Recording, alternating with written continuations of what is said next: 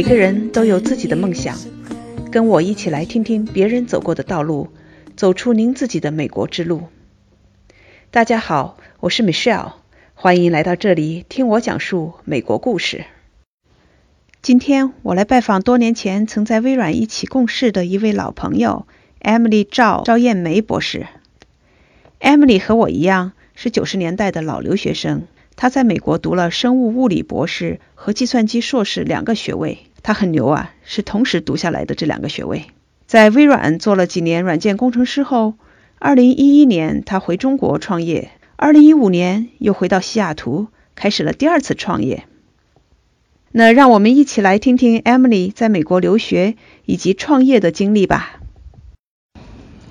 Emily 你好，感谢你百忙之中抽出时间来跟我们分享你的个人经历。我想咱们就先从你是怎么到美国来的，后面又经历了哪些，简单的先做一个自我介绍吧。我在中国科大读了生物的硕士以后，拿到了这边 Ohio State 及其他几所大学全额奖学金的 offer， 所以我就过来到 O S U 读博士。在读生物物理博士的同时，我修了很多的计算机课，它的本科和硕士课程尤其偏向于 database， 所以呢，我毕业以后呢，找的是计算机方面的工作，先是在西雅图北边 Tololip 一个数据分析公司公司工作，然后在二零零七年底决定跳到微软来。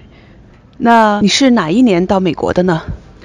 一九九六年。哦，比我还早呢，我是一九九八年到美国的。你和我其实都在微软工作了一段时间哈。那我刚才听到你说的是，你学的博士专业是生物物理，但是你最后找的工作是计算机方面的，跟你那个生物物理好像没有多大关系啊。读个博士在这边至少要五年的时间，那最后你这博士专业的东西没用上，你觉得可惜吗？嗯，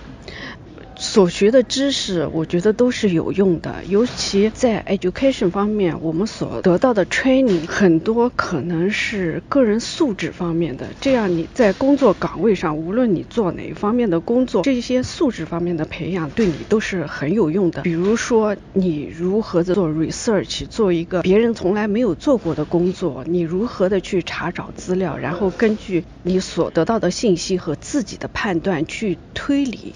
对你你的 hypothesis 或者你的理念或者你的 dream 开始执行，在执行的过程当中不停的 modify 你的方向。当然这一切的 research 或者你做一件别人没有做过的事情，都是需要你很执着的坚毅力的这种做下去。嗯，所以我想你的观念主要是学的知识那是一方面，但是更重要的是这个方法，你做事情做研究各方面的这些方法，让你在做其他领域的一些不管是什么样的工作吧，都是有益的，都是用上了。对，是，尤其我觉得在我创业的过程当中，读博士的时候的 training 给我了很多帮助。我记得很清楚一点，当时我的博士 research 遇到困难，比如说我的一段时间，我本来想的我的实验结果应该是这个样子的，最后出来的实验结果不是我想象的，可能我两三个月的功夫全部白费了。我给我的导师说了，我非常的失望，然后我的导师就开导我说，几乎每一个博士生都到过我的办公室说，我做不下去了，我要quit掉了，这是非常常见的一件事情。同样我们在创业的过程当中，你可能遇到一些困难，你在晚上一个人思考的时候，你觉得你做不下去了，你想要放弃了，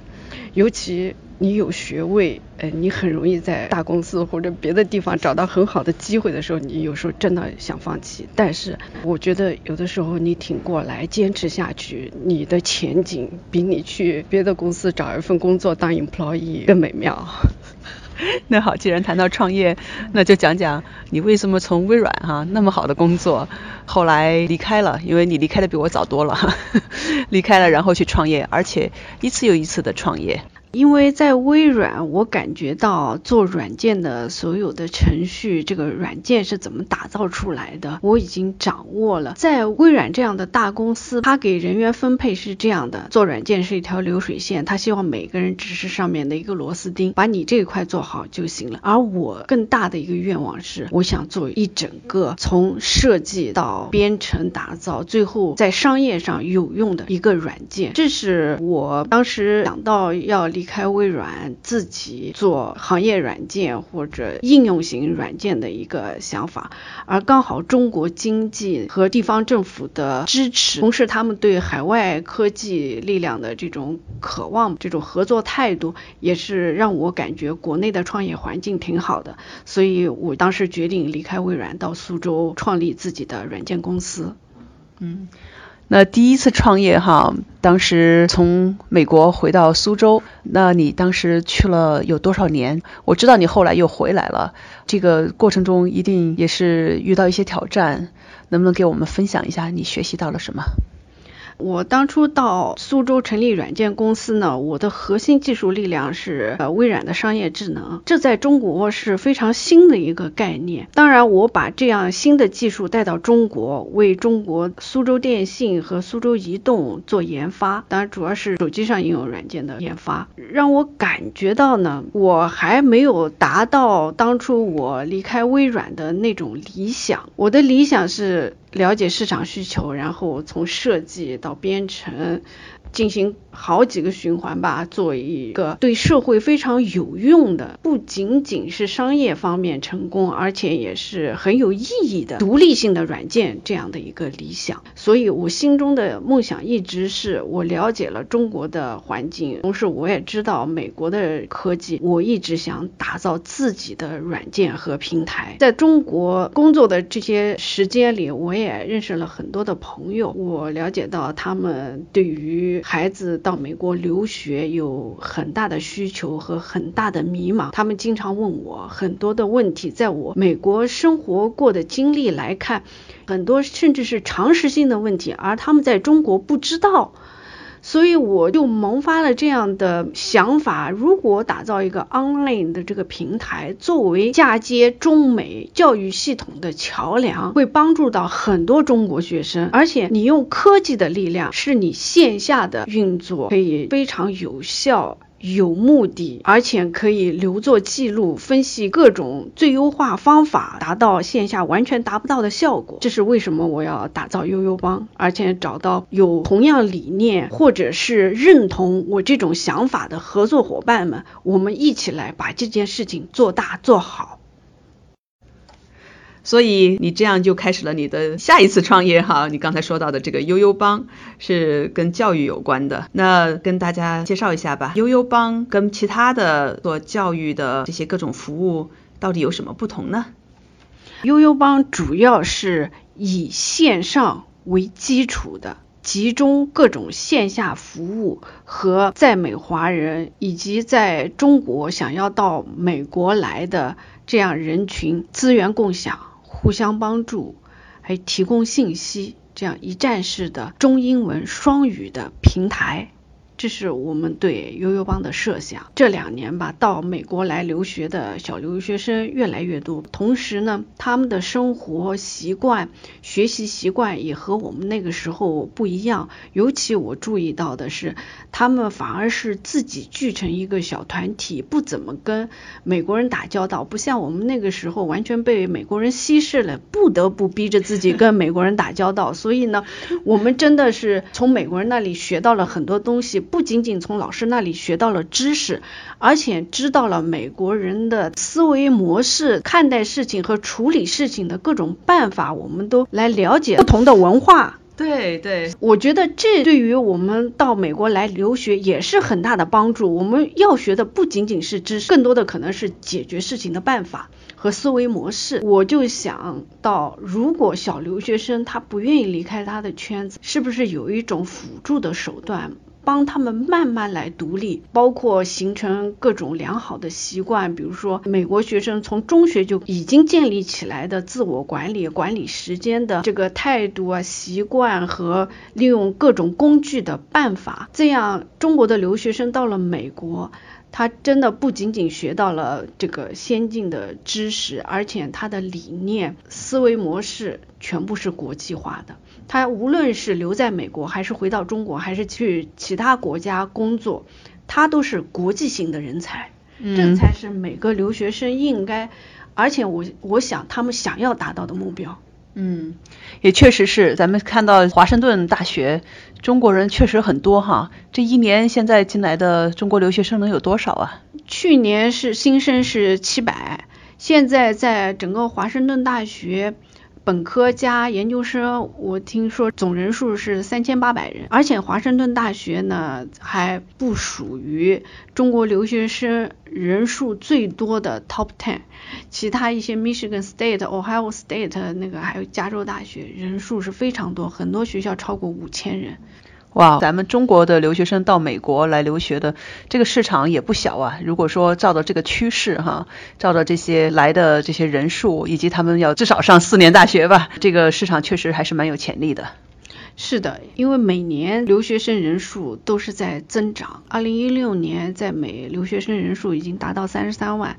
如果有这样的华裔凝聚力的平台，来把曾经到美国留学过的、正在美国留学的、无论在世界上任何地方工作的人能凝聚到一起，这是一件非常好的事情。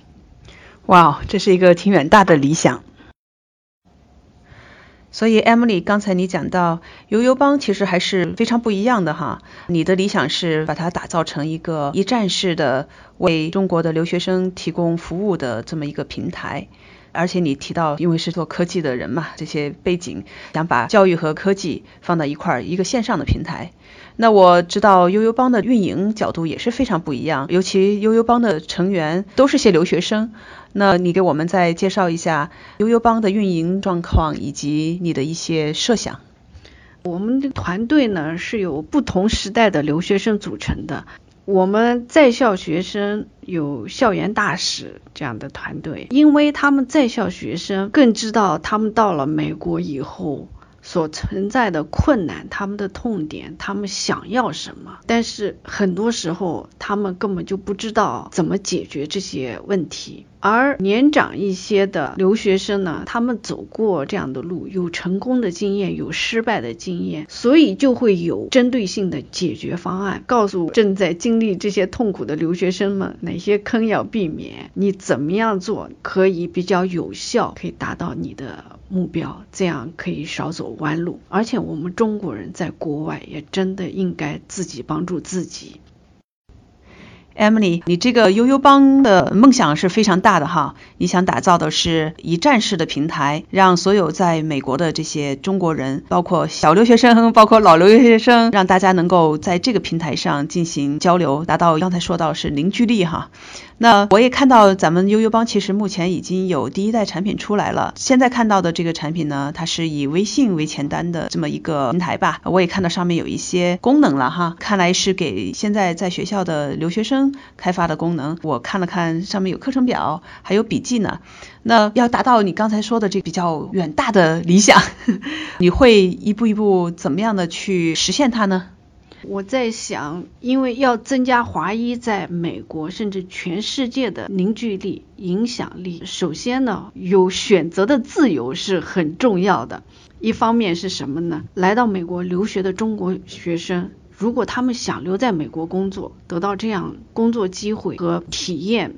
增长自己职业经验的话，那么是不是有这样一个平台，老留学生可以帮助到新留学生，这样他们更容易在美国找到工作。而且我们注意到像印度裔、南美裔，他们也是互相帮助自己本族的人在美国留下来，这方面的团结的力量。所以我觉得在留学生靠学业帮助和生活帮助顺利完成他们学业之后，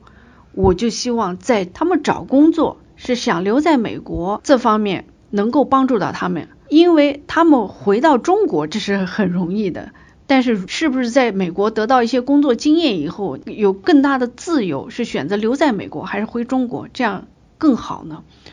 另外一方面，这是我们悠悠帮为了华裔更好的凝聚在一起，因为华裔他在不同的阶段会有不同的身份，对吧？甚至是二代，他们的需求和他们能提供的帮助都是不一样的，但是我们有一个平台对接这样的需求和提供帮助者，我们整个华裔的力量就大了。 Emily， 非常感谢你今天的分享。我听到你和你的团队有一个远大的理想，